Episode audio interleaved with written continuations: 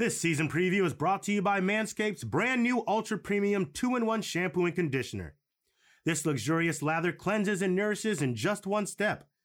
Using coconut water, green tea, and aloe, this non greasy daily formula is naturally hydrating and rich in antioxidants to revitalize the look and feel of your hair. So head on over to manscaped.com and use the promo code SACKCITY for 20% off and free worldwide shipping. The new Ultra Premium 2 in 1 shampoo and conditioner from Manscaped. Take care of hair everywhere.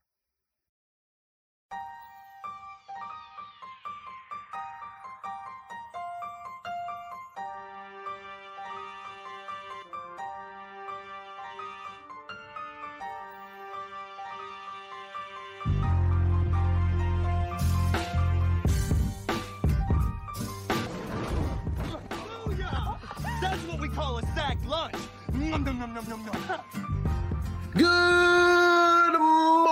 Sack City. Welcome in to another edition of the Sack City podcast. I am your host, the one and only Vinny Milani, joined as always by ye- uh yeah, you know what? I'm just gonna do it. I'm gonna do it. I said I already went in it. I'm gonna do it anyways. Joined as always by your boy. Wow. AJ Johnson. And most importantly, we're joined as always by my best friend in the whole entire world. I, I, I hurt his feelings. It's a great start to the show if I'm hurting his feelings this early on. He is Aaron the Mukesiah Mukes. It is a beautiful August 16th morning here in the city. Episode 68 is about to get underway. We are breaking down the Packers, breaking down the Vikings today in our season previews. Uh, we've got morning headlines, injury updates. We've got we're going to go back into the top 100 again, which may come as a surprise to people. It came as a surprise to me. We are putting it in the dock. It's going to be a great show. You're not going to want to miss a second of it. Aaron, how are you? No, no, no, no. Don't try to don't know. Go to no, AJ. No, no, no, no, AJ, no, no, no, how you doing today, AJ? Because that's who he wants to say how you doing to. Go ahead. How you doing today? man? I mean, I, I I appreciate all the love, even though it's you know a pity love, I guess. Uh, you guys are oh, misguided like, love. let's, let's talk Misguided about. AJ since I'm angry, but it's good. It's a good day. Uh, you know, I, I love the Monday redo is what I basically call Tuesdays because Mondays are always difficult. Mondays are always tough in the morning. Now we get to do it all over. Hope we can improve on it and then keep riding that wave into the, the rest of the week. So I'm looking forward to a nice Wednesday and then preseason Thursday and preseason Friday and preseason Saturday, preseason Sunday. Might start mock drafting this weekend. I've been real slow about it because you know life, um, but it's good. It's good. It's good stuff. It's good stuff. What is a morning? I, I- I'll be honest. I don't even know what the morning. I, I, I when you go to sleep at five thirty, that and then you wake up at That's very you know, fair. whenever. I- like, is there I- ever is what is the morning? I don't even know what that is. It, it's kind of the thought process of like you call breakfast breakfast because of the type of food, but really I'll eat it whenever. Like I'll make me eggs, bacon, and sausage at 2 p.m. in the afternoon, but still calling it breakfast. So you know that morning period, yeah, I'm still calling it that, even though I you know went to sleep about three hours before I woke up. I, I but I see what you're saying because like it time- all it's, it it's all just just the time frame. rolls it's- in. Yeah. I would just It's tell you just- that football season is busy. Um, my days are running together. I Yep. don't know where I'm at, what day it is. I'm kind of delusional, but that also makes for the best content for the Sack City podcast. So I'm with it. So let, let, let's get this thing rolling, Vinny. We got two two uh, teams we're talking about today that I'm excited to talk about. Sorry that Dylan couldn't join us, but he is grinding his ass off, you know, trying to figure stuff out. So He's grinding Um, something. Yeah. Mm. well, actually, he's not. But well, that could that could be taken into a whole lot of things. But you did you did bring up how you're delirious. Your your your mindset right now is kind of creating some really good content within the city. Uh, you yesterday got a little hot and heavy, hot and bothered by Mac Jones being placed in uh, what was it 80 81 yesterday on the 85, 85. 85 85 on the NFL top 100 list. They released uh, 69 through 51 uh, since we last spoke. And uh, we've got some new quarterbacks on this list, uh, starting with Derek Carr at 65, Russell Wilson at 61. Head over to the next group. We've got Kyler Murray at 57. We're starting to see the quarterbacks be revealed without throughout the top 100. Mac Jones, obviously, 85. This is this might become a thing on this show as we're breaking down quarterbacks in the top 100 because of where Mac Jones was. Aaron, what are your thoughts on these uh, the latest reveals? Yeah, I got a couple of things on this. So first, uh, I'm starting to get worried, uh, and this is not really a Mac Jones point, but starting to get worried because Kyler Murray's name is up there, Russell Wilson, Derek Carr. There was no Lamar Jackson. Lamar Jackson's not on this. Um, and you know, I was speaking with somebody earlier today about that, and uh, I just got to bring it up. Okay, Mac Jones. So the argument for Mac Jones, and this is why I'm bringing up Lamar Jackson. The argument for Mac Jones was Pro Bowl leader, and I don't know if you guys got a chance to see the actual video. Did, did anybody, Vinny? Did you watch the video that they put out? Like, you know, like you mentioned yesterday, they didn't have it, but now they do.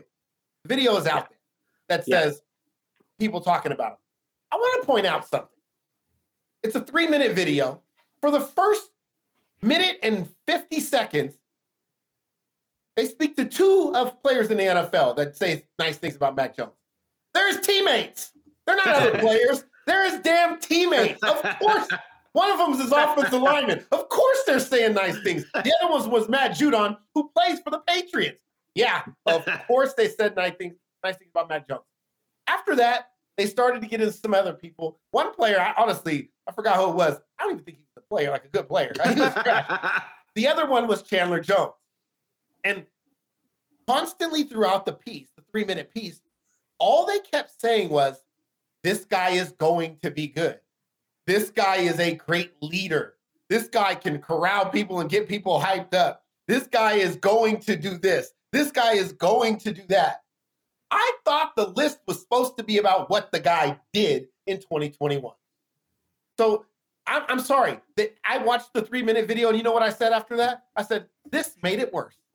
This absolutely made it worse because they didn't say anything. They didn't say what he did last year to deserve anything, what he's capable of as a talent right now. They just said, going to be. This is what he could be. And I'm like, that's not what the list was about. Well, That's my point to yesterday. they they kind of already shot themselves in the foot because they don't we talk about like what like how what's the criteria that goes into this and a lot of people bring up what they did last it, it, it's what they did last season you look at kirk cousins who was in the upper 90s uh in- on this list and and mac jones who was at 85 kirk cousins had more yards more touchdowns less interceptions uh, he had sorry, he didn't have a better completion percentage by one, really 1.3 points. Sorry, so he didn't. That's where he didn't have a a, a better stat than Mac Jones. But like, it's just it doesn't make it. It doesn't add up. Something something's just off here with this with this with this year's list. They said he made the Pro Bowl. I said, you know what's funny about that? Lamar Jackson's nowhere on this list. Lamar Jackson threw 16 touchdowns. That's all. Just 16. Hmm. Nothing special. But people don't want to take into account that you know that 16 touchdowns got him into the Pro Bowl. He was selected in the Pro Bowl. and you know the only reason Mac Jones and Lamar Jackson made the Pro, Pro Bowl is because the other quarterbacks in the AFC weren't playing in it. Right? Because otherwise you would have seen Josh Allen, Justin Herbert, and Patrick Mahomes. Every Yeah. year it's going to be Josh Allen, Easy. Justin Herbert, and Patrick Mahomes. But no, they're not playing in it because they got championship games to go win. And instead, they and Joe Burrow wasn't even like, and instead they bring guys like Mac Jones and Lamar Jackson last year because he really didn't deserve to be there, but they brought him. So my issue with this is the statistical numbers weren't there. You're using a Pro Bowl measurement, which again is the dumbest measurement there is, and you're not treating every player the same way. This is now come to me as who is most likable. Mac So- Jones is likable. They like Mac Jones. The players like like his swag. It's the whole Joe Burrow thing. And because players like him, Swag. it's it's that. Let's be honest. It's the white boy swag. It's it's different when you got a. I'm gonna be honest. As a black man, when you play in a sport in, in sports and you get a white guy that's got a, a that relates to the black players and that's got a little swag, you're like, man, that's a cool white dude. You are gravitate towards that, and you start to feel a, a certain way about that person. So to me, that's what this is about. It's turned into a popularity contest, which This was a superlative list.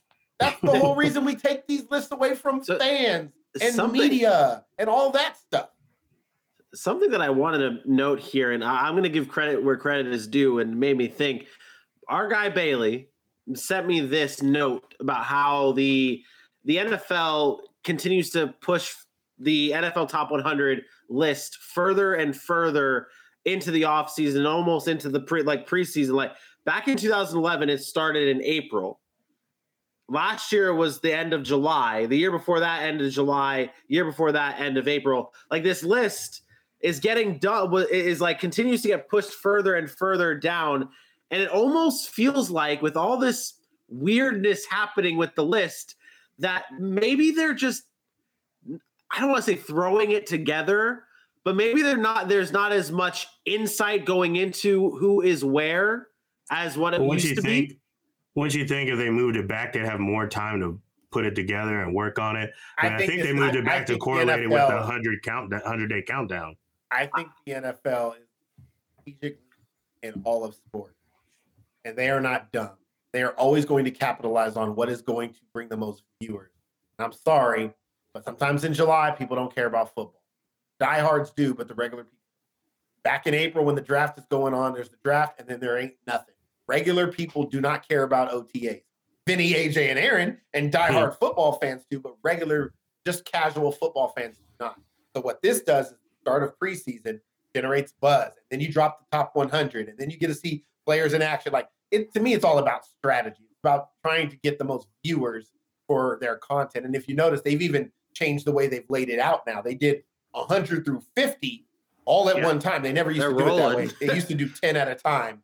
Now they did 100 through 50. They're going to do, you know, 49 through 21, and then they'll do the top 20 that last that last day. So I think that's more strategic than anything. But again, to your point, Vinny, as as far as I, I think it's not working. I don't think this list is working. I think the players voting was supposed to make it work, and I don't think it's working because you can't account for personal bias.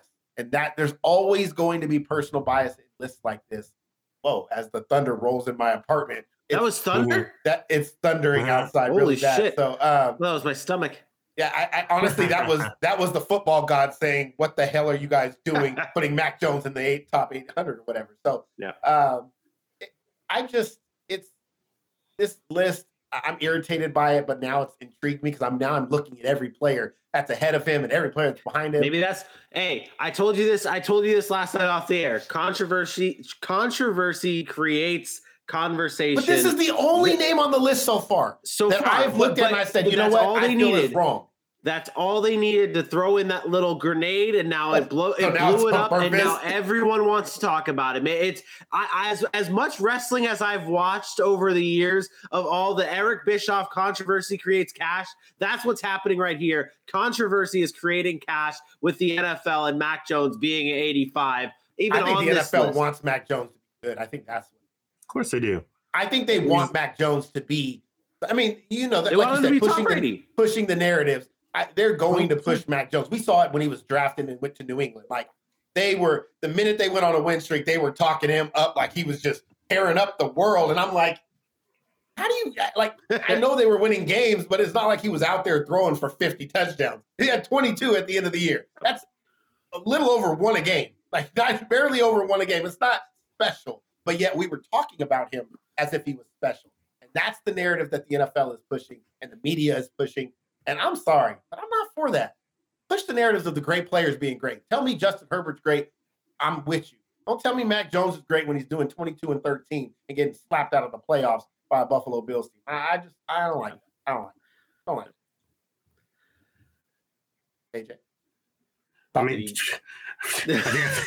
I know we're all. I, know, I, think we were all. I think we were all on the same page. The same none page. of us like Mac Jones there, Let's, and you have been more of a Mac Jones supporter than I have. And yeah, you even said like you didn't think yeah. no, not at all. I mean, now you'll see the little comparative Tom Brady photos, like put him next to the board and show his flabby stomach, and hopefully, in you know, in twenty years, they'll be like, yeah, That's see, like, the Patriots do this. They find that guy who's not athletic, but they fit the mold, and then he has one job, and yeah, he only attempted two passes, but that's the Patriot way. I mean, yeah, they they they literally got their clone of Tom yeah. Brady and just hopes that he can end up being statistically anywhere near that. If he can bring even two championships to him in 20 years, they may say it was a success. Mac Jones will never win a uh, that that may be. Uh, the next background I'm going to give you, Aaron, is a side by side photo of of, of uh, Joe Schmo, Joe Schmo Tom Brady at the scout at the combine, and then Flabby Mac Jones uh, smoking the cigar side by side. That's your next background. Uh, but let's move on. Let's go on to our morning headlines here. Uh, we're starting things off with the Denver Broncos signing former Pittsburgh Steeler linebacker Joe Schobert uh, to a deal that brings him in really to replace uh, some injuries and add some depth to the linebacking group of the Denver Broncos. Last year, Joe Schobert uh, played for the Pittsburgh Steelers 16 games, 112 tackles. He comes in, brings some depth and some much need, some much needed depth and a lot of leadership to a linebacking group in Denver. And I, I, it's, an underrated signing, is what it is uh, to me. The other move that happened today or yesterday, I should say, is really it, it kind of doesn't matter, but it does matter. It needs to be brought up. JJ Arcega Whiteside, the former second round pick for the Philadelphia Eagles, has been traded to the Seattle Seahawks uh, for defensive back, and I'm hoping I can get this pronunciation right. I did not do my research, and I should have. Ugo Amade Amadi uh, from the Seattle Seahawks, the cornerback, is heading to Philadelphia. A swap for these two players who have underperformed so far with these teams hopefully can have some new life in their new homes. Last but certainly not least, Danny Shelton is signing with the Kansas City Chiefs. Uh, the former nose tackle just recently finished up a season with the New York Giants, also played with the Detroit Lions. And as you can see here, he did most of his damage playing for the New England Patriots. He comes to a Kansas City Chiefs team who, remember, and I'm not going to say he's going to have the same impact as Melvin Ingram had, but remember when they brought in Melvin Ingram and Chris Jones was able to flourish because of that? Maybe Kansas City can strike gold again with Danny Shelton being added to their defensive line. Bada bing, bada boom. There's your morning headlines brought to you by Manscaped's Body Wash. Get your Manscaped Body Wash today. It is loaded with your, sorry, it is your ultra premium body wash infused with aloe vera and sea salt to keep your skin feeling so fresh and so clean. Clean. Get your Manscaped body wash today. Use that promo code Sack City at checkout to save 20% off and free shipping. That's manscaped.com. Get your body wash today. Boom. Can I pull the curtain back? Do it. You know what's so wild? And like it, yes, it, I noticed it, but it didn't really dawn on me until you mentioned it in those morning headlines. So all that uh, Danny Shelton B-roll I got, literally, there was one that was on the New, New York Giants YouTube page, one was on the Detroit Lions YouTube page, and the other one was like a YouTuber's page. No, yet they were all him in Patriots uniforms. Like he did nothing for them or something. Like it's really wild. Like I'm just really thinking about that. Like New York Giants and Yeah. the Detroit Lions had all highlights of him as a Patriot on their I must YouTube. have missed that part because I fell asleep during the JJ Arcega Whiteside B roll. Uh, I I really fell asleep. I didn't. I feel like that was only because they couldn't get rid of Jalen Reagor. like they, get rid of should, they should have sent him in a package deal. Let's talk injuries, Vinny. Let's talk injuries. Injury report update. Uh, Jimmy Ward, Niners uh, defensive back, who now suffered a significant, significant hamstring injury. That could be a problem. We talk about a team every year. It seems like their secondary is the question mark. They go out and get a Charver- Ward. Uh, they lose a couple of other guys, but they had young guys like Ambry Thomas come in last year and play well. Now Jimmy Ward has a hammy. And You're not sure how long that's going to keep him out. That's going to be a big hit if he is not available for them as we start the season. Um, a couple of guys moved off the PUP list. Denzel Ward, which is a big deal for the Cleveland Browns, is off the PUP list. He should be practicing now. Uh, should be ready to go for the start of the season. Obviously, he got paid like one of the best corners in football. Deserves to be one paid like one of the best corners in football because he is one of the best corners in football. Uh, Marcus Peters, who tore his ACL last year, is also back off the PUP list, and he was on the practice field on Monday, which is a big, big step for him because weren't sure if he was going to be ready to start the season, and it looks like he is going. And then, of course, there's another injury in. That's the Browns center. Um, second Another time, center. Another center. Dawson Deaton suffered a torn ACL in Oof. practice. Uh, devastating for for the Cleveland Browns. Just continue to lose anchors on that offensive line. Um, they're they're just he's a rookie, but they're just thin now. Now they're down to Ethan Pochik um, or Posick, Posick. I think it's Posick, uh, Ethan Posick, and then Brock. Hoffman. So they're down to two centers. Not very much experience there. That could be a big, big deal as we uh, move into the season, especially with new quarterbacks in Jacoby Brissett and then Deshaun Watson. I'm gonna be post sick of watching them quarterbacks get sacked all the time. oh my goodness. That was it's kinda- sick. it's kind of it's interesting. Like it's like the the Bucks, it's both their centers going down, and the Cleveland Browns, it's both their centers going. It's i- I did- interesting. I did- I did forget to mention there's a name that's not on there. Randy Gregory was removed from the PUP list as well for Denver. So uh, he's now That's good. back in the for, for them.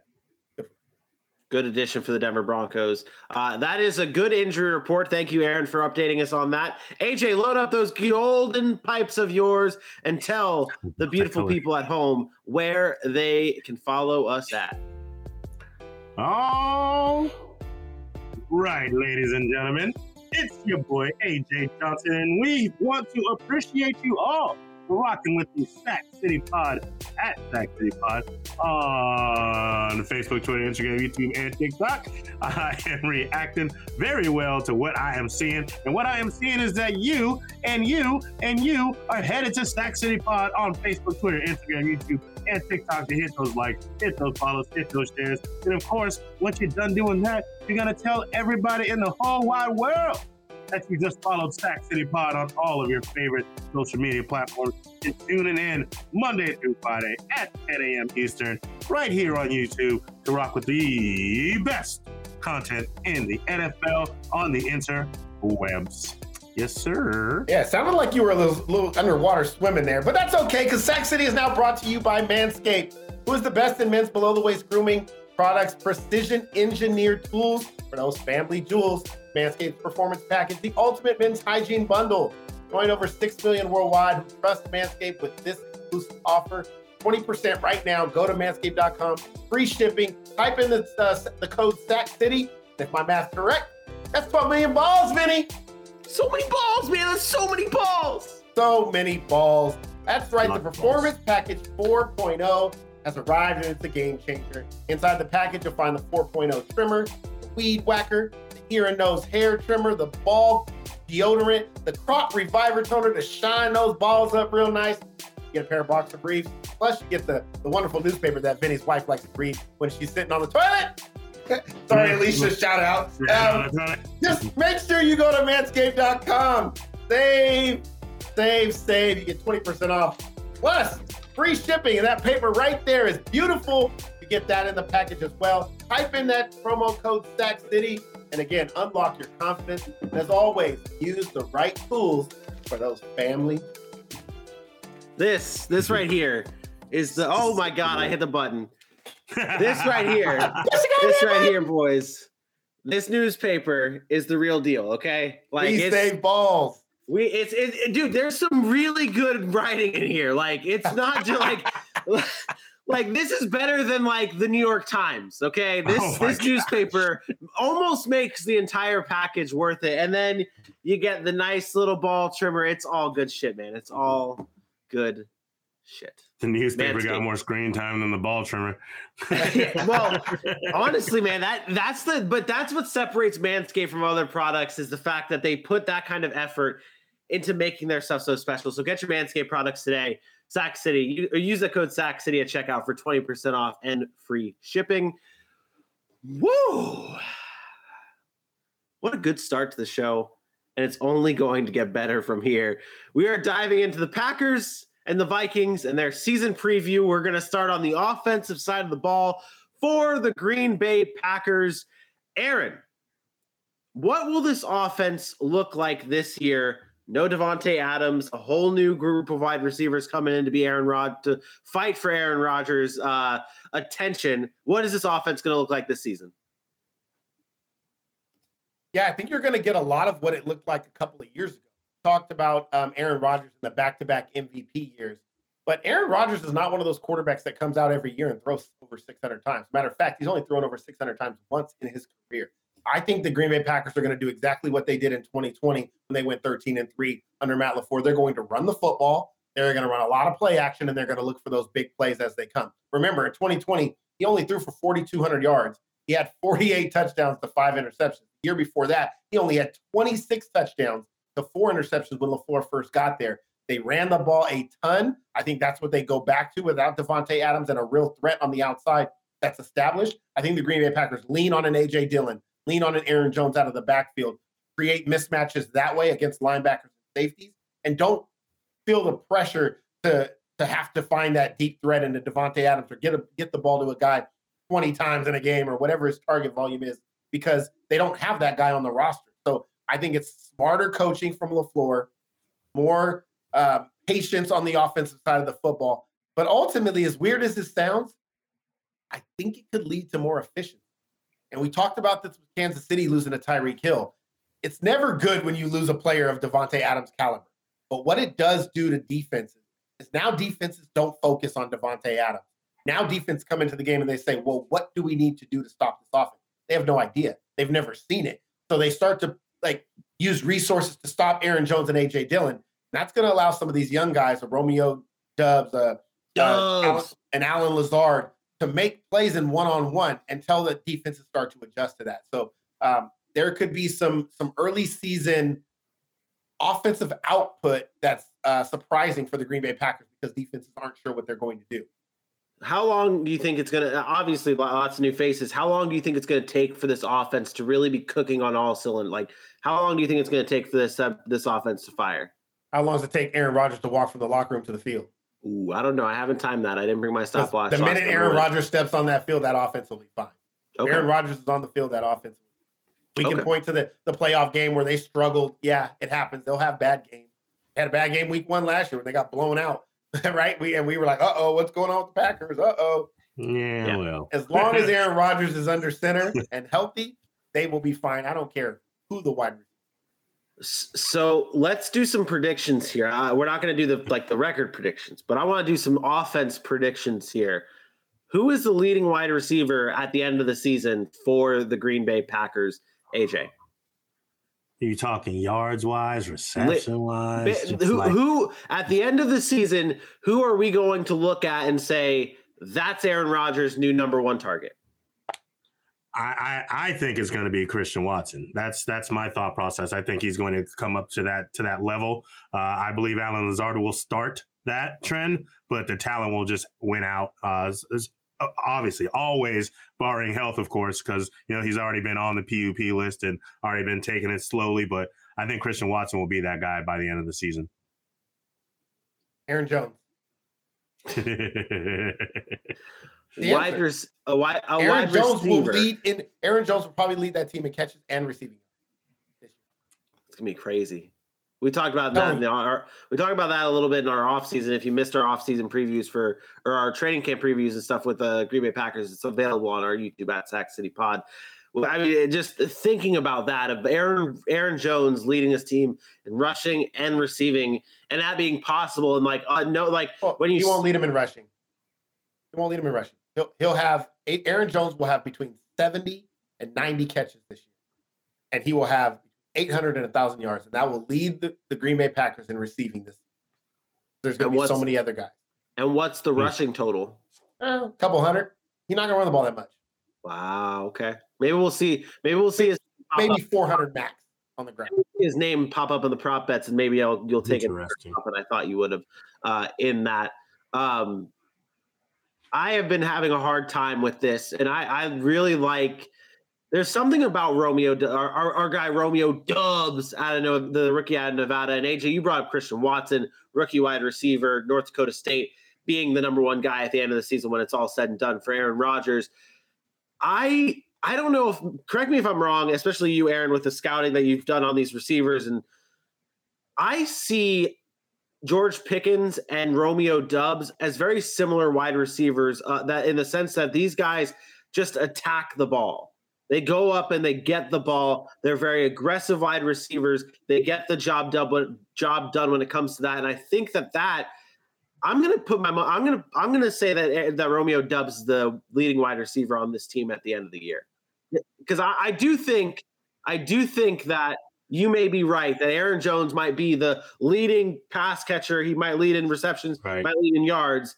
But at the end of the season, when you're looking at these wide receivers and you say who's going to be the number one guy, it's going to be Romeo Doubs because I think that Aaron Rodgers is going to lean on him early on in the season. He's going to prove that he can do it, go up and get those balls, and then he's just going to just ride him the rest of the season and build that chemistry. And I think that's the that's going to be the guy for for Aaron Rodgers.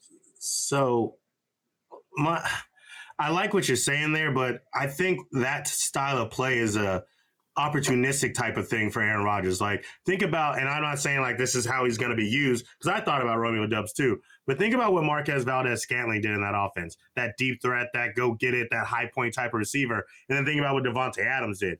Aaron Rodgers to have a leading receiver has to be a guy who can run a crisp route, who can get to a spot really quickly, not just down d- deep down the field and beat the receiver up top one on one. So I think that will limit Romeo Doubs a little bit into being the number one guy. Whereas, you know, we talked about Christian Watson where he can do those things too, but his his route running is pretty decent as well. We talked about the drops, of course, but that's when he wasn't being given the opportunity. It was almost a surprise for him when the ball was coming his way in North Dakota State at times because they ran the ball so heavy. So while I like both their talents, and I believe that Romeo Doubs and Christian Watson can be a very great young tandem for the Green Bay Packers, I think I think he has to do a little bit more than what his skill set has offered so far, or at least from what I saw in Nevada, uh, for him to become the leading wide receiver on that team. First of all, it's disrespectful to George Pickens that you call Romeo Doubs similar. Uh, no, no, not like not George Pickens of- is arguably we are. There were arguments that he was the most talented wide receiver in the draft. That was not the reason he didn't get drafted early. Like a couple years ago, he was a first round talent. People were talking about him being the number one wide receiver off the board off the field stuff, meant not mental stuff, but his yeah. his up here was not all there as far as like how he acted. Uh, very immature as a player. There were a lot of talks about that. And if you ever listen to him interview, even the interview he just did, you can sense some of that, like his immaturity as a as a like a man, right? So I think that was more of the issue there. Physically, I don't think there is a receiver that was as physically gifted as George Pickens coming. It was about other things. Romeo Doubs is nice, but I don't want to get caught up in this early training camp connections and, and preseason. Like, oh, he's looking good. Like, I there are yeah. guys that have come out and have done that, and that's great. But when we get to game one and we see what the Packers roster looks like, what those wide receivers, who's out there, it's going to be Allen Lazard. Yeah. It's going to be some form of Sammy Watkins yeah. or some some veteran and Randall Cobb. Does and that so, have to be?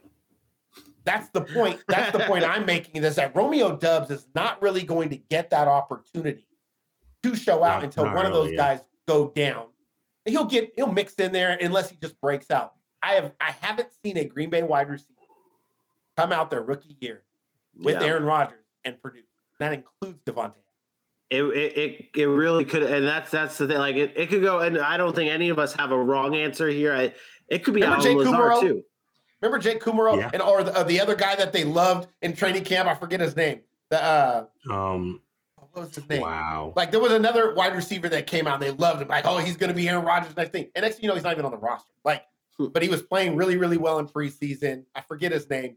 Um, Aaron Rodgers loved him. He was mad that let him go. But I know you're never, talking about. He never made yeah, it. Like a whole big deal. So I just I'd like to just caution Romeo Doubs hype is starting to get to that point where I'm like, man, I'm, I'm almost even believing. And I do believe he has talent to play in this league. But I don't know if I see this year number one receiver potential in him.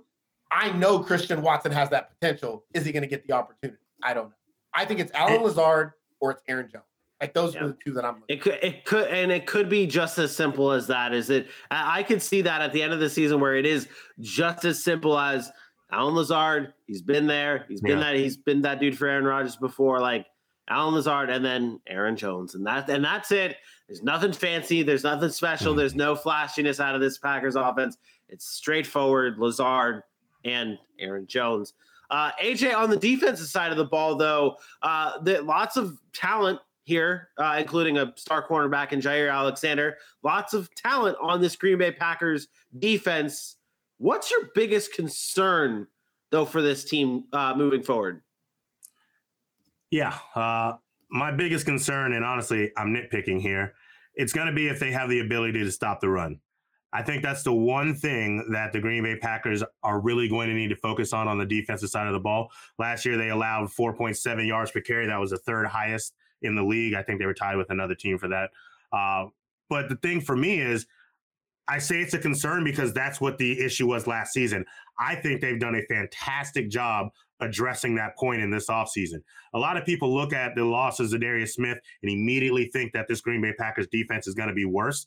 And I don't think that's the case. Uh, I mean, you look at what happened last season and some of these guys that are coming back that just emerged and had a sort of a breakout season, like Rashan Gary, who just went scorched earth had nine and a half sacks, eight tackles for loss, a staggering 28 QB hits. Like he was getting after the quarterback along with Preston Smith, who was doing that. You look on the defensive line, and Kenny Clark and Dean Lowry both had noticeable seasons, getting better each and each year. And then they took, while we were sitting here, asking the same question we've asked for 20 years are they going to take a receiver in the first round? No they took two first round picks and addressed their defensive line in two speedy guys and two powerful guys out of georgia in uh, Quay, uh, Quay walker and a devonte wyatt. Guys who can stop the run guys who can stop the gap and also get after the quarterback. And they didn't even get to scratch the surface in georgia because there were so many great players on that defense that they were able to rotate and keep these guys fresh. So I think they did a fantastic job in the offseason uh, addressing this run issue. And I think you're going to see it jump up in waves.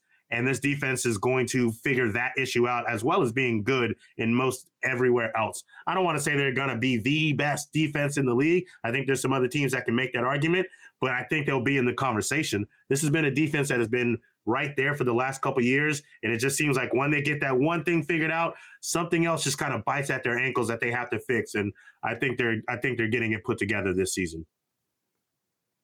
I, I think you should have did it. I think you should have did it. I think this is the best defense in football. I think it's better than Buffalo's. I think it's better than Baltimore's, New Orleans. Um, I think this is the best defense in football in 2022. And I'm not just trying to throw a hot take out there. Like when you look at this roster from top to bottom, there are studs everywhere. We didn't even mention the fact they went out and got Jarran Reed, a, a run yeah. stopper from Kansas City, who's a legit defensive tackle on the inside. You have a Preston Smith, De'Vondre Campbell, Rashan Gary, and Quay Walker, arguably the best linebacking core in all of football. If Quay Walker comes out and does what he's supposed to do, Devonte Wyatt's a defensive tackle out of Georgia who's really, really good first round pick and is a backup. So he's not even yeah. going to come in and be asked play a full complement of snaps. And then we forget about the back end. Not only are they getting a Jaire Alexander back on the on the back end, but you add an Adrian Amos, right, who has a ton of experience on that back end with a Darnell Savage who played a lot better over the past couple of seasons.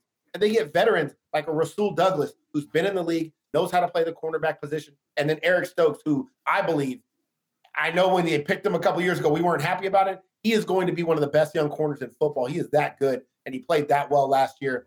Uh, this is the best defense in the NFL, in my opinion, going into 2020.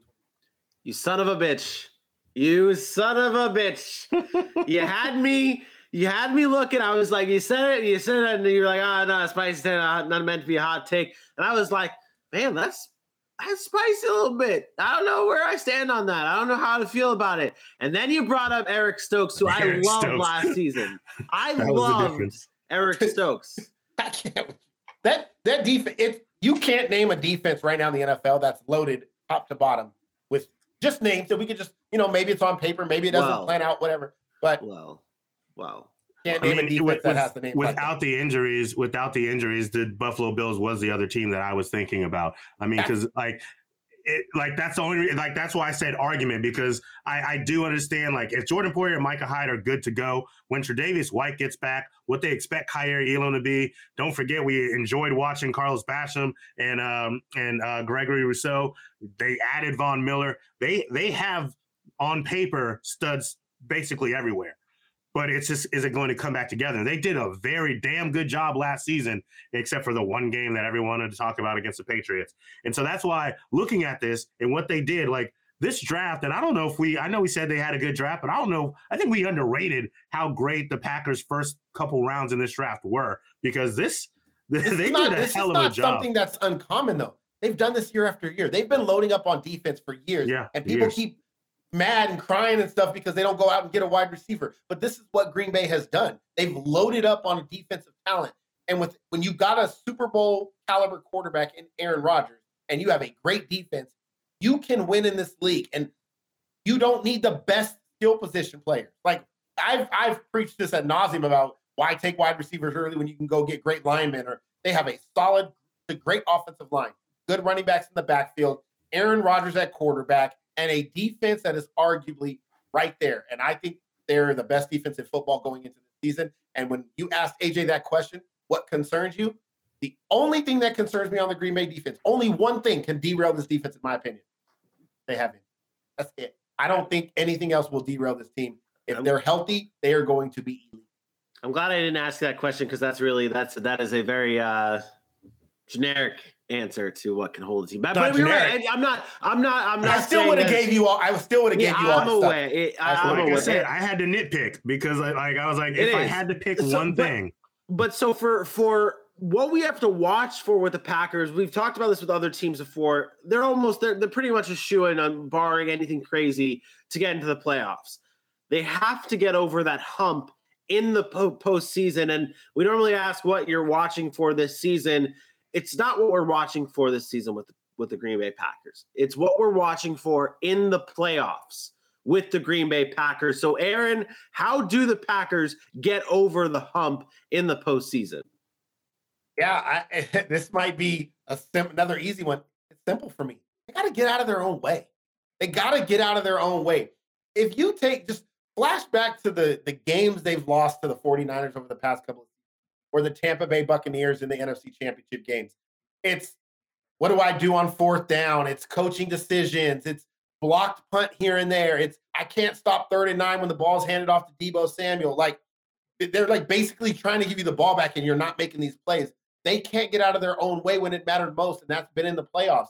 It's reminiscent of when we talk about the Dallas Cowboys not being able to get out of their own way, or the or the Los, Los Angeles Chargers not being able to get out of their own way. It's like something in the playoffs happened where they get real tight, and everybody on the field is real tight except for maybe Aaron Rodgers, who we all know he's confident, but they just have to find a way to get out of their own way. Stop making the stupid penalty on third and long. Stop giving up, you know, rushing up the middle to block a punt late in the game. And we saw it again with the Niners game last year 10 points on the offensive side of the football, 10 points from an Aaron Rodgers led team. And Aaron Rodgers and Davante Adams had already connected for 90 yards in the first half. Davante Adams didn't have a catch the rest of the game.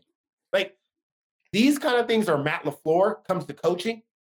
How are you scheming? How are you making adjustments at halftime and then being able, being able to close out games? Uh, it's it's hard to explain because I don't think it's anything from a talent perspective or anything they can't overcome. They just have to get out of their own way. Makes sense. it. Yeah, and they're in the Super it- Bowl. It seems it, it seems like the answers for the Green Bay Packers and everything really laid out for the season is very simple for the Packers. It's stay healthy, get out of your own way, and you have a damn good shot at winning the Super Bowl this year. That's that's that's it right there. Let's take a look at the odds though. Our prop bets for the Green Bay Packers. If you're new to the show, uh, we are giving you our locked and loaded bets for the Green Bay Packers over 11 and a half wins at plus 110 over 31 and a half Aaron Rodgers passing touchdowns is at minus 115 and over 1300 and a half total total Aaron Jones yards is also at minus 115 there's some there's there's a juicy one. There's a juicy plus matchup there plus plus odds there for wins. Aaron what are you locking and loading here? Uh, I will take the under. Lock in, lock in my. I know it's not on there, but whatever the under is to that Aaron Jones is, I'm, I'm locking that in. I don't think he gets the 1,300 yards. I don't think he has enough. I don't think he has enough rush yards. wow think he, So like this goes you, back to this goes back to what you said earlier. You brought up the fact that he's going to have around a thousand receiving yards. Eight, no, I don't say a thousand. Eight hundred to a thousand, Okay. Somewhere in there. I'd say he could get eight hundred receiving yards, uh, but I don't think he's going to get the ball enough on the ground. I think AJ Dillon is going to be a huge factor this year on the ground. I do think they want to deploy Aaron Jones more in the pass game. I could see ten carries, eight to ten carries a game for Aaron Jones. Eight to ten carries a game is not going to get him enough yards. It's going to be, you know, forty-five yard games, forty yard games, thirty yard games. Maybe every once in a while he has a big game and goes for eighty or something, but I, I don't see that a lot. Um, it would take some some take some magic to me for him to get to 1300 total yards. I think between him and, and AJ Dillon, I think they just split it. So I, I want to make the comparison to to Al. So maybe like an Alvin Kamara type season where it's really mostly in the passing game and then the rushing yards are are there, but like not because so so really you're not. It's actually the flip flop. You're really thinking he's going to be killing it in the passing game and not really like he's like going to be more of a receiver than he is a rusher. He's going to be a running receiver. That's fair. It's fair. I mean, let's, let's, let's look at let's look. I mean, you could let's look at a guy like an Alvin Kamara. Say whether it's reversed or not, Alvin Kamara is always around like 12, 1300 yards, whatever combined, and he's never ran for a thousand yards, right? So that's the kind of season I see from an Aaron Jones.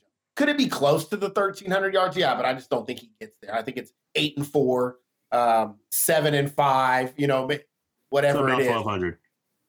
1200 around 11 to 1200 yards total, which is about where Aaron Jones probably should be at anyways. Right. Um, if he was just strictly a running back. So uh, yeah, I just I just think AJ Dillon's too much of a factor in the run game in order they're not going to just stop going. Okay. AJ, what are you locking and loading here on the prop bets the Green Bay Packers? You know, so last year uh, I had Aaron Rodgers as my uh, MVP. Uh, so knowing this year that I can't go that way again, I don't know he can do three in a row. I do believe he's going to throw over 31 and a half touchdowns, though. Uh, that just seems like something he's going to be very good at doing is putting the ball in the end zone. Uh, and with more weapons, so to speak, I, I, think you can lock that one in. I mean, he had 48 last or 37 last season, 48 the year before that. There was a slight drop off before, but other than that, I, I think he, you know, that, that what's it called Hos- Hoskua his uh that uh, his psychedelics um, oh. it starts with an H. Uh, I can't remember how they how they pronounce it. It ain't my type of shit. You know what I'm saying? uh, but you know he's gonna be real zen all season. He's gonna be one with the game of football, and the ball and the and the passing talent is just going to flow out of him naturally. So uh, lock in lock in uh, over 31 and a half touchdowns uh, for Aaron Rodgers this season. So I'm really kind of surprised at both of you here with uh with the prop bets that we had listed here. One of them was over 11 and a half wins is plus money. Uh, plus 110 here. Obviously, it's not like plus like a lot. You don't win like that much money if you were to to get that right. But we'll get into our our schedule predictions here. When we covered the NFC North during the offseason, Aaron, you had 12 and 5, AJ 13 and 4, and myself 12 and 5. Neither of you wanted to go down that route of locking in 11 and a half wins. Aaron, I'll start with you for record predictions. Why did you not lock that in? What do you have them going? Got to get my handy dandy paper. Listen, well, 12 wins is a lot uh, regardless of what team you are, 12 wins is a lot of wins. Um, I'm not banking on 12 I just, I'm not betting on 12 wins. 12 wins in the NFL is hard. So you're talking about one or two games here, but Green Bay is going to win a lot of games. They're going to win. I mean, like I said, I have them. At, I still have them at 12 and five. I have them beating most teams, losing to Buffalo, Minnesota, Philly, the Rams, and Miami. Four of those on the road. The other game is the Rams at home. Uh, but I just I think Green Bay's too good of a football team to be bad. I'm not gonna pick them to be bad. And then I think they're it's it's just not 12. I'm never gonna bet for 12 wins. Like 12 wins is it, it can happen, but it's too much to bet on. So I'm never gonna lock that in. I think Green Bay is still a good football team. I still think they're one of the best teams uh, in the NFC. And do I think they're gonna get over 11 and a half? Yeah, but I'm not I'm not betting on it. That's why it's plus money.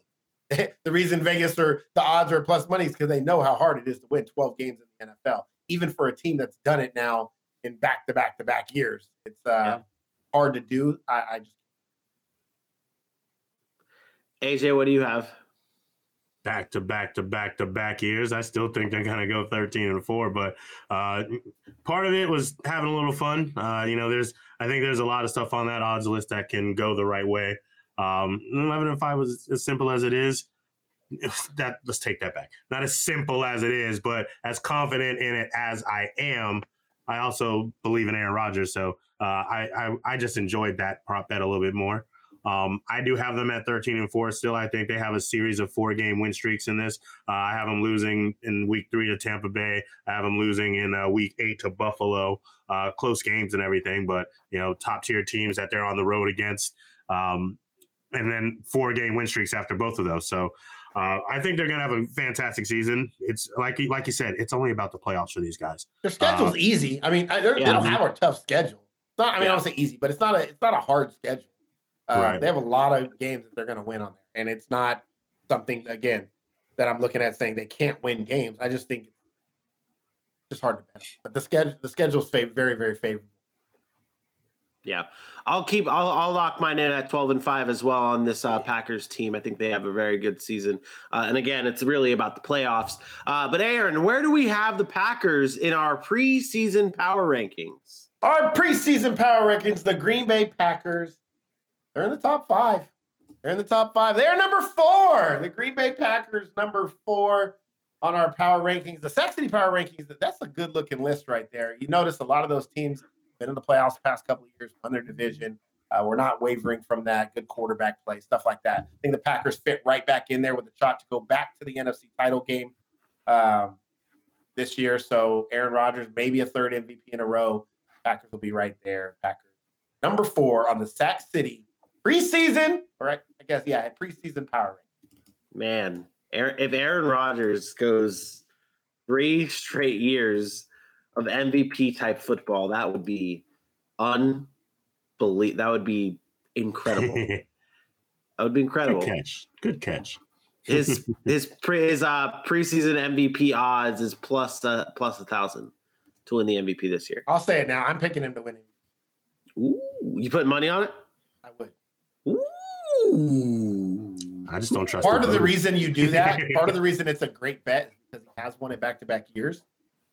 And he doesn't have Davante Adams, which means if the Packers go 13 and 4, like AJ predicts, 12 and 5, and Aaron Rodgers throws for 4,000 yards, 30 touchdowns, five or Where's- six picks. Where's my wallet? Where is my wallet? Five, yeah, five or six picks. What it are they going to say? Are they going to say it was a worse year than last year? They can't because they don't even have Davante Adams. They're, they they have no choice but to say it was a better year. And there were quarterbacks that threw for more touchdowns last year, threw for more yards last year. Were not as efficient as Aaron Rodgers.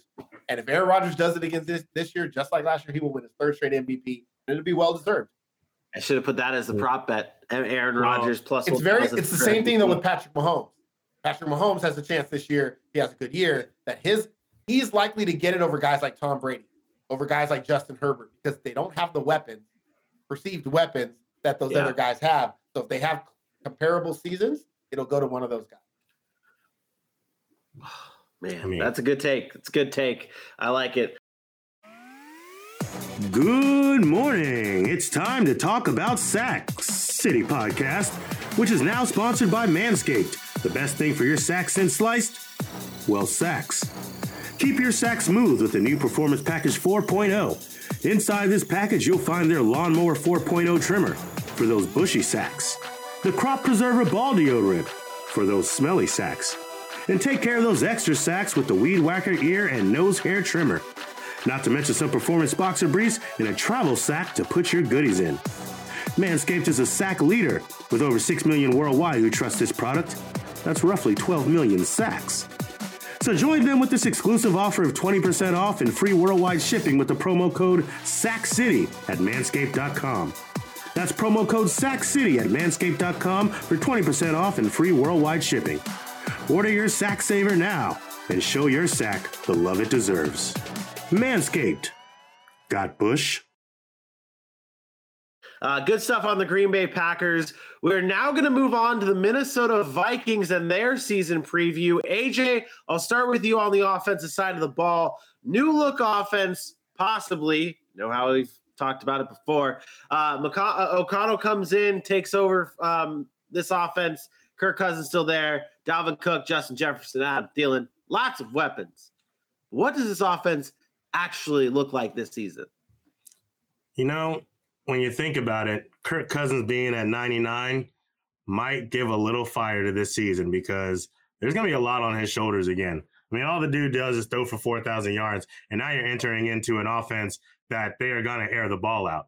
Uh, Justin Jefferson is excited to have a lot of fun. Adam Thielen's going to be trying to get back to his old ways. You look at what Kevin O'Connell did with the Rams last season, they were a top five passing offense. They would have been the year before, but no disrespect, they had Jared Goff and fell out of the top 10. I think that they're going to be looking to throw this ball all over the field. You got guys like who uh, you got guys who are going to be given opportunities to make plays. Uh, KJ Osborn is going to be in the mix. You got Bisi Johnson in in training camp, excited because you're like they're going to throw the ball. I might get some opportunity. Uh, I think you're going to look at Dalvin Cook, who's going to have a different type of year. I don't think he's going to have to run the ball as much. Obviously, it is a factor. You have to run the ball to keep these defenses honest, uh, but you're not going to be seeing him have 300 carries. I don't think. I think you're more likely going to see him challenge his career highs of like 53 receptions. I think you can see him hit that 60 mark a little bit higher than that. I think they use him in a little different ways to show his to keep showing his receiving talent uh, as a complete football player. So I think Kevin O'Connell is going to be opening up the playbook and opening up the passing offense that is this new NFL, anyways. It's like the three pointer in the NBA. Let's throw the ball all over the place. And Kevin O'Connell is that's what he wants to do with this offense. And I think if Kirk Cousins can show he can keep doing it, maybe next season you'll see him uh, supplant Mac Jones finally. yeah. wow, what a world! what a world! Um, you Kenny, no, I, I love the picture. Because Yep. you know what that is right there? You know what that is? That's Justin Jefferson at the end of 2022. You know what he's doing that for? He's looking for all the people that said they were going to throw the ball more in this offense. He'd be like, I thought I was going to get the ball more. What is this blasphemous talk about the Minnesota Vikings throwing the ball more than they did before? You know what? Last year, the Rams threw the ball 600 times. Matt Stafford threw the ball 600 You know how much Okay. Kirk Cousins threw? Like 570 times. That's it, like one or two more passes a game is what the Rams threw. We like this guy's going to come in and throw the ball 50 times a game. It's not going to happen. They're going to run Dalvin Cook. They're going to run a lot of play action, and they're going to look for this guy, Justin Jefferson, and they're going to find him and Adam Thielen. There is not going to be some significant change in the way the Minnesota Vikings are running offense. I, I it is so funny to hear people talk in training camp about how much they're going to throw the ball, what they're going to do, all these different things. Do you guys realize talk every NFL offseason? Every time there's a coaching change, every single move that's made in the NFL is nitpicked. Players saying, oh, this offense is going to be great for us. We're going to do special things. Again, I remember the Baltimore revolutionary offense that they talked about. And then all it is is the read option and throw it to the tight end. And what kind of revolution was that? I am tired of hearing how much the Vikings are going to throw the ball. You have Dalvin Cook in your backfield. They're going to hand the ball off to Dalvin, and he's going to be really, really good again. And it, is Kirk Cousins going to throw the ball one or two more times a game? Maybe, but that's not going to change what the Minnesota Vikings offense was because they already had a great offense. Kirk Cousins has done 4,000 yards damn near seven straight years. He's not going to throw for 5,000 yards this year. I don't think any of us Why? are saying that. What you said? Why? Why not? Why not? Why not? Why can't he throw for 5,000 yards? He has the offense talent to do it. Can you I name mean, the one or two more times a game, we're NFL talking to throw 30, for 5,000 yards? I'm sorry? Name the quarterbacks in history to throw for 5,000 yards, AJ. I mean, I guess they're they're Hall of Famers, but you're talking about a guy. There's not many who- of them, is what I'm saying. I It's mean- not, you, I mean, you act like it just it last season. I, I don't act like it just happens. But I, you, I'm, you're if saying talking why not? guy I'm who- telling you why not because why not says history says why not. The guys don't just come in and You- throw you- you- 5,000 you- yards. I swear, you got to be like 50, bro, because you only care about history. You never care about what could happen. Like, you're talking about a guy who's done it at 4,000 yards this every single year. You don't think he can take the next step again? Yeah, so what? He's a little older than most. Doesn't mean if you bring in a different guy who has a different look for the offense, you don't think that there's a possibility that they can put the ball in his hands a little bit more and he can play a better season than he had the year before? He threw for 4,200 yards. You're asking him to throw for 800 more yards in that offense? Okay. I mean, let's see. A, a rookie by the name of Joe Burrow had back to back games with over 400 yards. So And how many yards did Joe Burrow throw in the season? I don't know. That's not the point. 800 Not yards co- can happen in two weeks. 800 yards can happen in two weeks. But AJ, so you're the optimist view of you says it can happen. It can happen. Okay. Do you want me to bow down and say yes, it could happen? Absolutely. If, Yeah, if something special That'd happened, it could happen. Jameis Winston did it. He threw for 5,000 yards wow, it could happen. But if you're going to take it could happen over the history of the NFL happening that many times, then you're going to be on the wrong side more times than not. So I'm not going to bow down and waver to, oh, it could happen, it could happen, because I've watched the NFL for like a 50 year old for a really long time, including the 17 game seasons, and it's not happening. Guys like Justin Herbert, guys like uh, Josh Allen, those dudes are barely throwing for 5,000 if they're doing it. And you're talking about the best quarterbacks in the league. And now you're talking about Kirk Cousins, player number 99, and you're just going to come out and say he's going to have a 5,000 yard season out of nowhere? Like, that doesn't make sense. 5,000 yard But when you say he could, guess what? Ezekiel Elliott could run for 2,000 yards. this year. Alvin Kamara Like- could catch a thousand, run for a thousand, and catch for a thousand. Yes, like, of course, all these things I could could be the happen. Pope. But that's not the point. It's not about whether you could get it or not. How much is Kevin O'Connell going to change this offense to make it to where we look at Kirk Cousins and says that's a dude that's probably going to throw for 5,000 yards? I don't see that. And I don't know how we look at any offense that he ran in, in with the Rams and says that he and say that he's going to do that. What did you see from Matt Stafford last year? And by the way, Matt Stafford's a better quarterback than Kirk Cousins, who only threw for he threw for 4,800 yards in 600 attempts. Matt Stafford with Cooper Kupp and Odell Beckham and Robert Woods to start the year and Van Jefferson. He had a lot of weapons as well, and he threw for 4,800 yards. And now we're going to come out and say all of a sudden Kirk Cousins is going to go crazy and throw for 5,000. I, I don't get it. I just what more can the Vikings be? Their offense is already really good. Is it going to be really good again? Yeah. But Yeah. why are we talking about an offense that's already really good? Who because I see teams, I see teams growing, not staying the exact same. If they were going to stay the exact same, they wouldn't have got rid of their coach. The point was to get better in No, all no, no, no. of the game. Team wise, yes, but the team was their offense wasn't the problem. Yeah, but you're not going to say, "Hey, we don't got to worry about the offense. We're just going to keep it the same." You're going to come in and do different things. I, That's you don't not have, what I just because you don't say the exact same words doesn't mean it doesn't ring the same way. It, it doesn't because I didn't say that the offense couldn't get better or couldn't produce or what. Like that's not why they made a coaching change. Their coaching changes because they couldn't win. You can have a great offense and not win. Mike Zimmer was there for years. The offense has been good. They didn't win. If Kevin O'Connell comes in and that offense plays the exact same, and the only difference is the defense, and they win games, then everybody's going to point to what? What are they going to point to? Are they going to point to that same offense, or are they going to point to the defense that played a lot better? Because Minnesota has one of the top offenses every year. Every year, Kirk Cousins does this, puts up great hollow numbers, and they don't win football games. So, what is going to make Minnesota better this year? Is it going to be Kevin O'Connell changing that offense? Because I'm telling you, I don't think it's going to. I don't think this offense changes. All right. I mean, I get it. I get it. Guess we have Everybody's enamored with the weapon. Everybody's enamored mean, with the weapons, yeah. but to me, they're the same weapons. Just difference, broken record.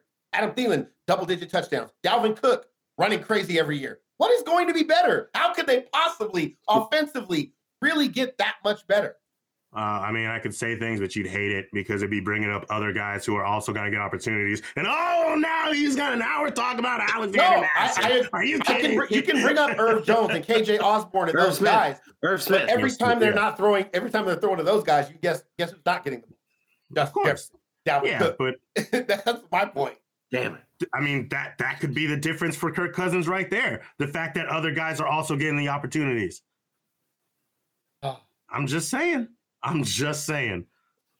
It is not out of the realm of possibility. I'm sorry. I can't. I can't.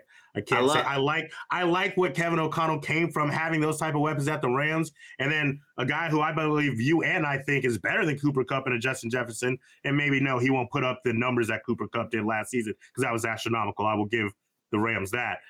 But having this spread of weapons again, and then being the the head of this whole thing, I, I like the opportunity. I like the chance. I, I guess I guess all I'm saying is when we talk about like milestones and we can get close. There's guys that have been close 48, 49. What like he's been close. Kirk Cousins is actually throwing 4,900 yards in his career. And I'm not saying, Yeah. like I said, when you talk about the quarterbacks throw for 5,000 yards, we just let that just roll off our tongue. Outside of Jameis Winston, fluky of a season, crazy of a season. It's guys like Dan Marino, Drew Brees, Peyton Manning, Ben Roethlisberger, Patrick Mahomes, Justin Herbert. Kirk Cousins isn't that. I I- if you, I mean, I don't even know how we're even having this debate. It's Kirk I Cousins. just, I'm very happy that we now have back to back years where the Minnesota Vikings have given us just a golden a golden line. And I, I'm not saying I I'm didn't even want to go here because I, I didn't. I was gonna. I was gonna tell everybody I'm not laughing at the Minnesota Vikings. I actually do think they Well, are no, going to be a better and, football and, team. and, and AJ AJ didn't necessarily say Kirk Cousins is going to throw for five thousand yards. I, I I know. But I know. Right. but it it is just golden that we can have back to back years of Sa- of Sack City podcasts of of having Dylan last year saying that well he actually committed to saying the Yeah, NFC the- the, yeah. NFC Championship game would feature the Minnesota Vikings. At least AJ didn't fully go full frittata and say he's gonna he's going the the, the No, Kirk he just Cousins said, "Why gonna- not?" The optimist of AJ gives everybody the benefit My- of the doubt. Oh, my biggest fear here is now that Kirk Cousins is going to have a turd of a year, and then next Oh. season I'm going to have the Carson Oh. Wentz hanging over oh, me. Oh, we could have a Yeah. Kirk. Oh, we could have a Kirk Cousins, Carson Wentz turd graphic together. Oh, that'd be fantastic. That's what I'm hoping ends up As coming out long as he doesn't have a lot of Monday night football games or primetime games, he might throw for six thousand. No, stop. Exactly. Oh wow. Oh. Oof. All right, let's go to the defensive side of the ball because that is what actually really has a lot of people's attention on the Minnesota Vikings because they have been the the Achilles heel to the to the Minnesota Vikings. That has been the the problem uh, of the Vikings last season and the seasons prior. Aaron, what player or maybe even what position group has to step up the most for the Vikings defense this season? Yeah, I talked about the defensive line before, but I'm gonna go back in. It's actually really have to step up, and it's sad that it has to be the case. But it's it's two rookies. It's Lewis and it's Andrew Booth. And the reason they have to step up is because the guys that are in front of them right now, and a Camryn Bynum and a Cameron Dantzler, maybe it's a Cameron thing. Um, they're not very good. And then so what happens on the back end? You have an older Patrick Peterson, an older Harrison Smith, who really can't do the same things they used to do. They have great veteran leadership, but they can't bring the same kind of level of play that they were bringing in the past. So you have to have some young guys step up and be good. And unfortunately, the secondary in the Minnesota Vikings has been pretty bad. Um, so I'm looking directly to those rookies who maybe they weren't. Uh, Andrew Booth wasn't a high pick; he kind of fell a little bit. But I talked about him being perhaps the best corner in the draft at one point in time. And Lewis Cine, we all know the place he was able to make at Georgia, game stealing uh, interception against Bama in the national championship. I think those two guys are probably starters by week four or week five, and they have to be the ones to, to kind of carry this defense. And they don't have to be great. This defense doesn't have to be great. They have a great offense. They just need to be good enough. Who, who did you say you talked about as being the best cornerback in the draft? Mario Goodrich. No, that Okay. was you. Thank was you. Joe. Okay. It was Joe. No, okay, Joe. no, because that was the thing. Because I was like, Oh. hold up, I remember I was Vinny like, having what? a guy and you just shitting on him, and for Yeah. a minute I thought Yeah, it it was, was- Andrew Booth. Yeah, Yeah, it was I not- was okay. like, what? Mario Okay, Goodrich all isn't even in the league Okay. anymore, so I can't really. On. I I, wanna, I told Vinny that he was smoking trees. yeah, Some Okay, really that right, yeah. good, good, good. yeah. Mario Okay. Goodrich really Wow. isn't even in the league anymore, so I I I've lost that one. Remember, Um, Andrew Booth had the hip injury, which kind of got people to kind of down Yeah. sour on him. He dropped in the draft. I originally had him going like pick 11. Um, and I thought Minnesota got a steal where they got him, but he has to show out. He has to play that role. He has to, him and Lewis have to do good things in that secondary, or they're going to have trouble stopping pass again. Yeah. Yep. It's coming back to me now. I recall this because he he didn't want to hear the Andrew Booth talk. He actually Vinny kind of shat on I- Andrew Booth a little I bit really because want- of Mario Goodrich. And I really wanted up. Mario Goodrich to be a thing, and it's probably not going to happen. But yeah. AJ, coming. what are we watching for this season with the Minnesota Vikings? I, I mean, it's that. it's it's what can this defense do? We've talked a little bit. I, I don't want to go back to back on what he's saying here, but uh, we talked about what this offense already is and what they're capable of, what Kevin O'Connell is possibly going to bring. The only Achilles heel is look, just using all y'all words. the only Achilles heel is their defense. Uh, I mean, I, I'm looking for what uh, Za'Darius Smith is going to bring to this defense uh, and how he can change the the pass rush and how he can change that linebacking core. And then I'm watching to see if they can actually get back to their playoff winning ways. It's been a minute, uh, but they have the. it was Case Keenum, of course, but I think this is the type of season that uh, in the NFC in the NFC North they can be looking at a wild card playoff berth and try their best after that. So How how many games last year, like close games last year, did the Minnesota Vikings lose? Does anyone remember that a number? lot. Like like 14. seven. What? No, the Didn't total have that was like seven by- 14, 14 games. I think something like that uh, decided by eight points or less. Every game they lost was by like eight by points, like or, three less, points some, or less. Some, yeah. some crazy They had a, what was it But- five games but by you know- a total of fifteen You know or that eighteen reminds points? me of? You know what that reminds me of? The, the Chargers had a season like that a few years ago, and With it goes to like like bad teams find ways to lose. And I'm not saying Minnesota's like completely bad, but that's the NFL, man. A lot of these games are going to be toss up games. They're going to be close. Got to find ways to win, and that's part of Kirk Cousins' problem. He doesn't win hmm. those games. I think that's kind of what I'm looking for. Like, not to not to steal your thunder, AJ, or to uh, adding on to it, it. It's that it's that's what I'm watching for with this Minnesota Vikings team is can they finish the job? You, you just you just said it. Good teams find ways to win. They just do. Good players, good quarterbacks find ways to get their team into a position to win the game and and that's what I want to see from that's what you have to see from the Minnesota Vikings this season is finishing the job those one possession games being on the right side of it and not because I, I, I just I, it bothers me it drives me bananas when when like Vikings fans will say we were we were three games or four games away from being 13 and and four or whatever it is like but you but you did you lost those games like that's what happened you lost like that Half, half the it- teams it- in the NFL could do that. Half Yeah, the teams like- in the NFL could say that. any anybody could say that. Any like anybody could say that. Evan Engram could say, "I would be the best tight end in the entire NFL if I just caught those balls that I dropped last season." Like anybody can say that.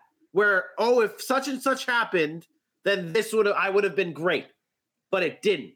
That's what I want to see from the Minnesota Vikings to say, okay, we're finishing the job. We are winning these games. We are finding ways to win. And maybe O'Connell could be able to bring that type of winning atmosphere to the Vikings coming from Los Angeles, who just obviously won the Super Bowl. Did you guys did you guys happen to catch the Aaron Rodgers interview about um who the toughest defenses he's ever played against, toughest guys, defensive schemes?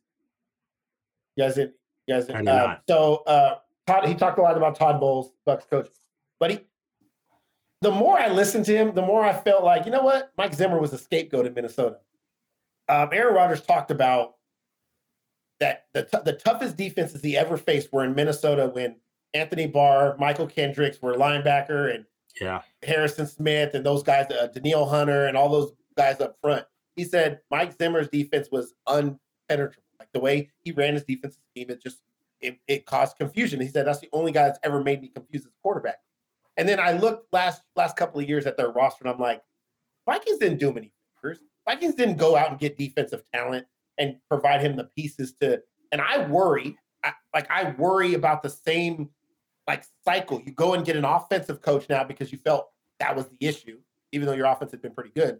And now, where does that leave the defense once again? So I'm I, I'm watching for these rookies. They drafted uh, Brian Asamoah, uh, Caleb Evans, Lewis Cine, Andrew Booth. Are those guys that are now projected right now as backups? They're going to have to play starter roles by the end. They're not starting by the end of the year because they're either inexperienced. Then this Minnesota Vikings team has no shot. Like they, their defense has to be the reason that they improve. If it's just, hey, we're scoring on more points at the end of the day, I, I still think they're not going. They're going to finish where they always do, nine and eight, fighting right on the cusp of the playoffs. And maybe they get it, maybe they don't, but then they'll be gone. Like to me, that's just that's just what it is. Yeah, yeah.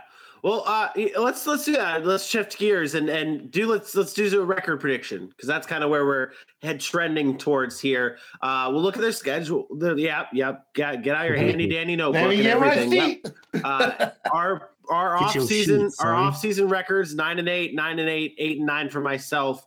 Um, Aaron, what what does the magical handy dandy notepad say, and are you sticking with it?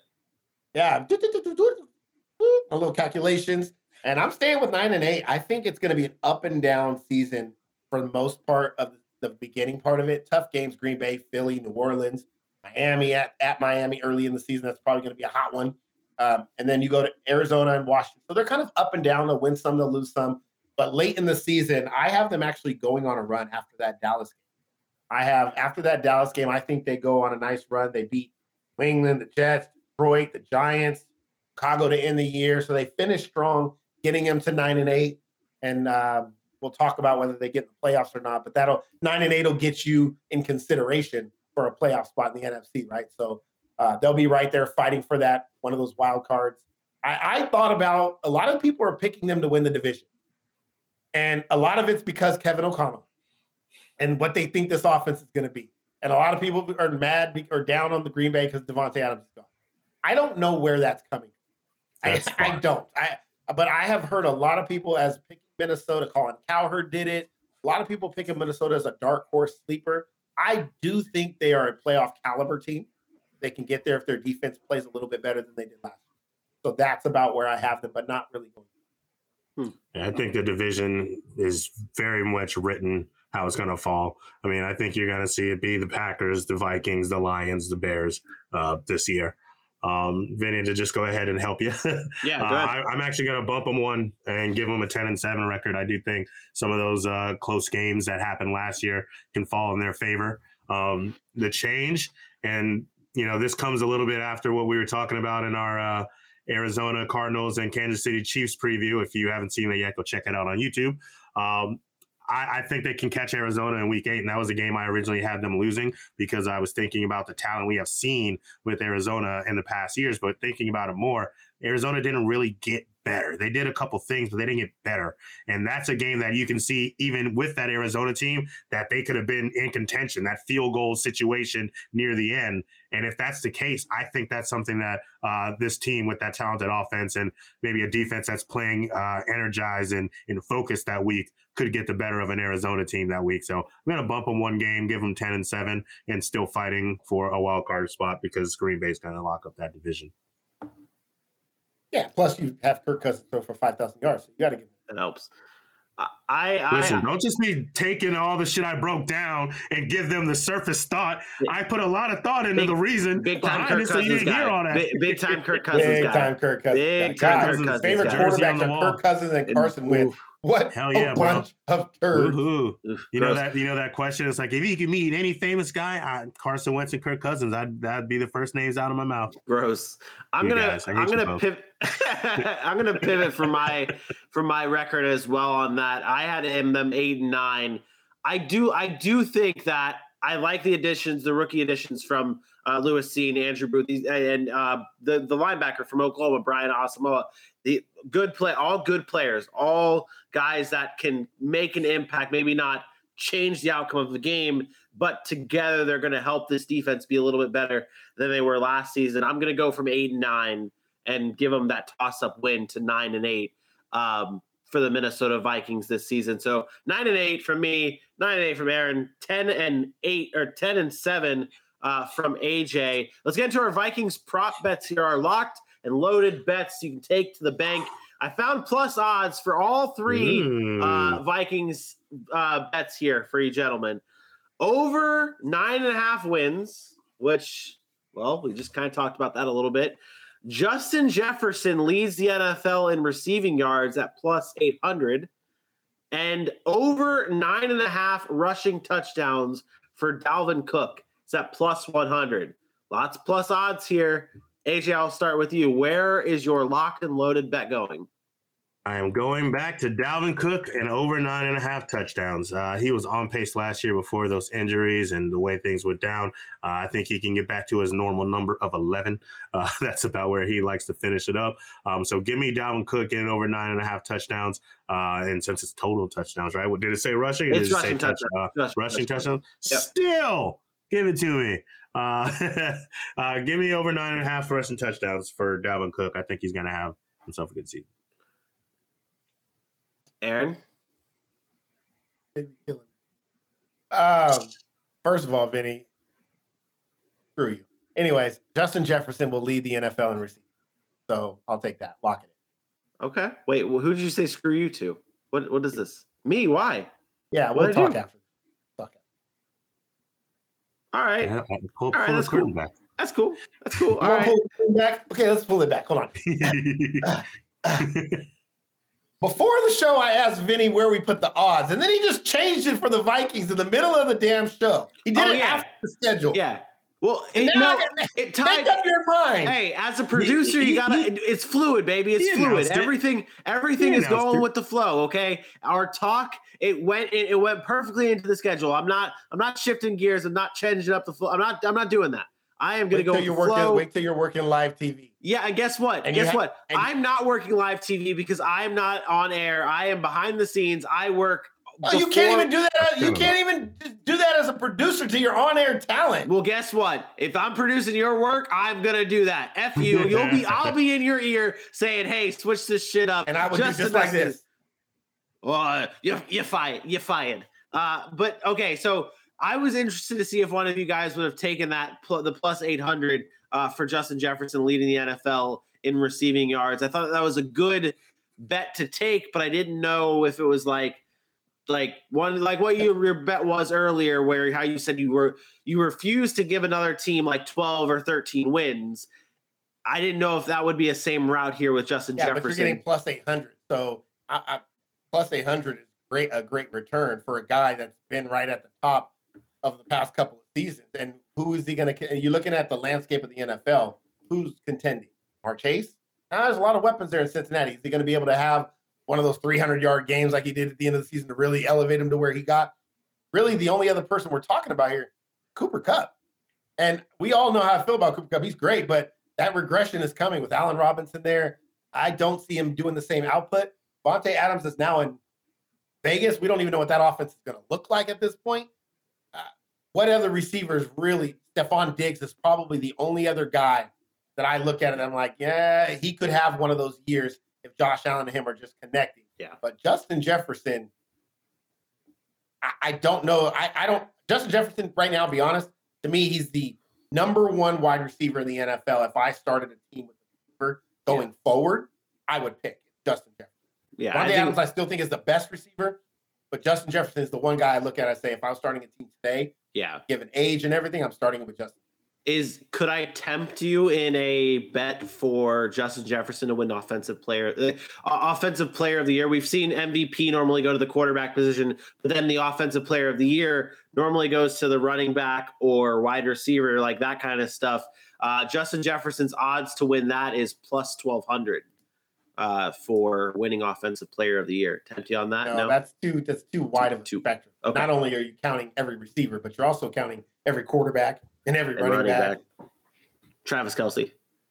and Travis Kelce or Mark Andrews or or whatever. Yeah, that's that, that's fair. Okay, so you're locking in the plus 800 for Justin Jefferson leading the NFL in receiving yards. AJ, you're locking in the plus 100 for over nine and a half rushing touchdowns for Dalvin Cook. That is our odds, our prop bets. We have one last order of business, and that is where the Minnesota Vikings fall on our preseason power rankings, Aaron. Yeah, they're about middle of the pack, and in this case, we put them a little bit worse than middle of the pack. They're number 17, so just past average. Um, I think this is just a matter of the defense, really. I think that offense is good enough to be a playoff team tension in the NFC, but I think that defense falls short. And the consensus was power rankings for the preseason. So heading into 2022, Minnesota Vikings at number 17. We are really this list is really filling out here. Our top 10 is really rounding out here. We've added the Packers, it's the Bucks, Packers, Chiefs, Cowboys in the top 8 and it's just it's filling out. Aaron, who do we have tomorrow? Or who do what? We have fantasy football tomorrow. I was going to say, be- we have nobody tomorrow. We got Tell them about everybody it. Tell them what's tomorrow.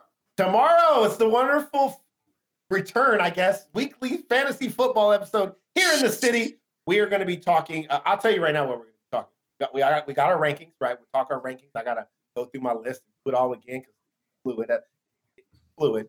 Um, but we're also going to talk about preseason risers and fallers after the first week of the preseason. So, whose draft stock is going up and Oh, whose Lord. draft stock is I can't wait to talk about hard. Antonio Gibson. crashing hard to the Lance ground. McCutcheon, let's go. Oh, let's go. Oh, God. oh. Bryce I got- Perkins, baby. Let's yeah, we got some risers and fallers. We'll probably do a little, maybe a little bit of buy sell type stuff. Um, but yeah, we'll talk rankings, we'll talk some risers and fallers. We'll talk more about draft strategies as you guys are getting into your drafts. Uh, maybe some things that I don't know if you guys have done any mocks, but some things that you're seeing that may be throwing you off, or just some trends that are going on on Twitter right now about draft strategies or draft um, things that are happening that maybe are, are causing chaos in the fantasy football community. And then we're back on Thursday Yep. where we'll preview some preseason games and Giants. Oof. Titan fans, here I come, baby. Oof. Oof. Nick from Nashville is not going to like that episode. Uh, but either way, you're not going to want to miss a single second of Sack City live at 10 a.m. Eastern Time right here on YouTube. And if you miss any of our episodes, they are nicely clipped for your viewing pleasure on our YouTube page at Sack City Pod. If you're listening to us on a podcasting platform, we do appreciate you listening and taking the time. Make sure you write us a review. Let us know what you think of the show so we can either get better or we can take your criticism to heart and maybe stop the show if you don't like us that much. No, no, we're not stopping shit. We're not stopping shit. Sack City rides whether forever. they like us or not. That's true. That is true. Uh, but until tomorrow morning, for my best friend Aaron we like Mukes and for your boy AJ Johnson, I am me. We will see you tomorrow.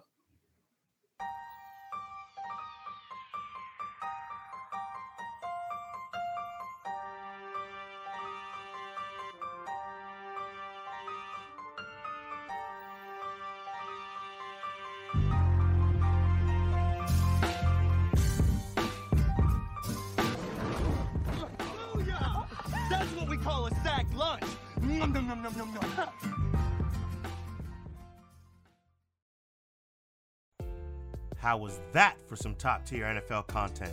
If you enjoyed that episode, go ahead and hit that follow button before you go. And don't forget to check us out on your favorite social media platform at Sack City Pod. Welcome to the city.